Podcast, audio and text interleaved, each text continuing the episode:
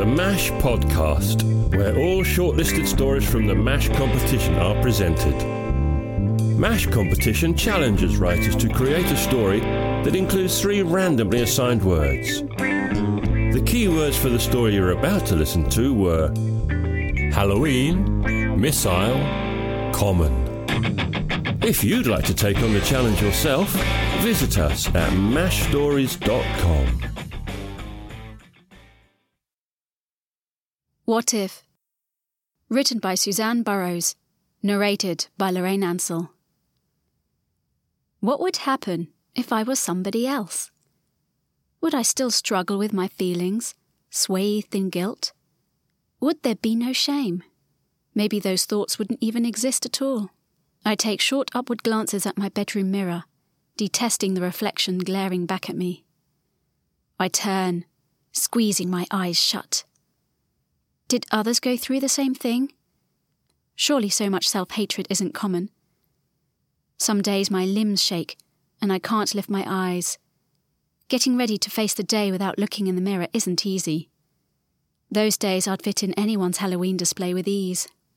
It's lonely inside my head, the continuous conversations I have in my introverted world of one, examining everything in my boring life until my head feels like it's about to explode. I do have a few friends, but they don't understand me. No one does. They arrange nights out, and usually I make excuses. But sometimes they drag me out, my pulse racing, my throat raw. Unable to join in the conversation and laughter, I smile, hoping that will coast me through. Either that or stare at the floor waiting for the minutes to pass. I wonder how long they will keep asking. Mum asks me how I am. And with a close lipped smile on my face, I say, I'm fine. Then I sit alone in my room, thoughts running around my head. My sadness growing, and my desperation for answers unspoken. If I understood what my problem was, I'd stand a chance of knowing what to do about it. But I don't. So I sit, avoiding the mirror as I drape my purple scarf across it. My thoughts spin, surrounded by a haze, and I know I want to cry. I'm in mourning, but I don't understand why. All I know is that I have to escape it. The door creaks open. Mum is there holding a tray. You missed dinner again, love, she said. So I've made you a little sandwich. How's your head? I shrug as she places the tray in front of me. I'd been complaining of a non existent headache for a week now. So twice a day, like clockwork, she has been bringing an aspirin.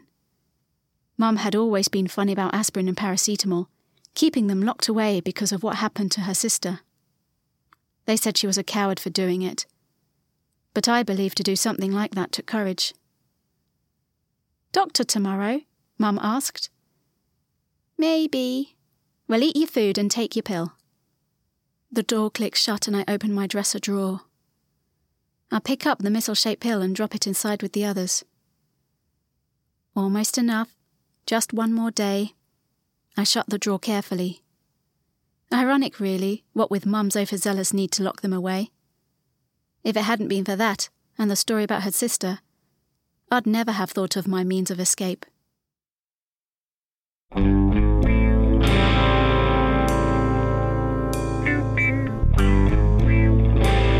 Enjoyed the story? Then take a moment to leave a review and share it with your friends. We also have an amazing blog for writers who want to advance their careers. All at mashstories.com. Come on, join us!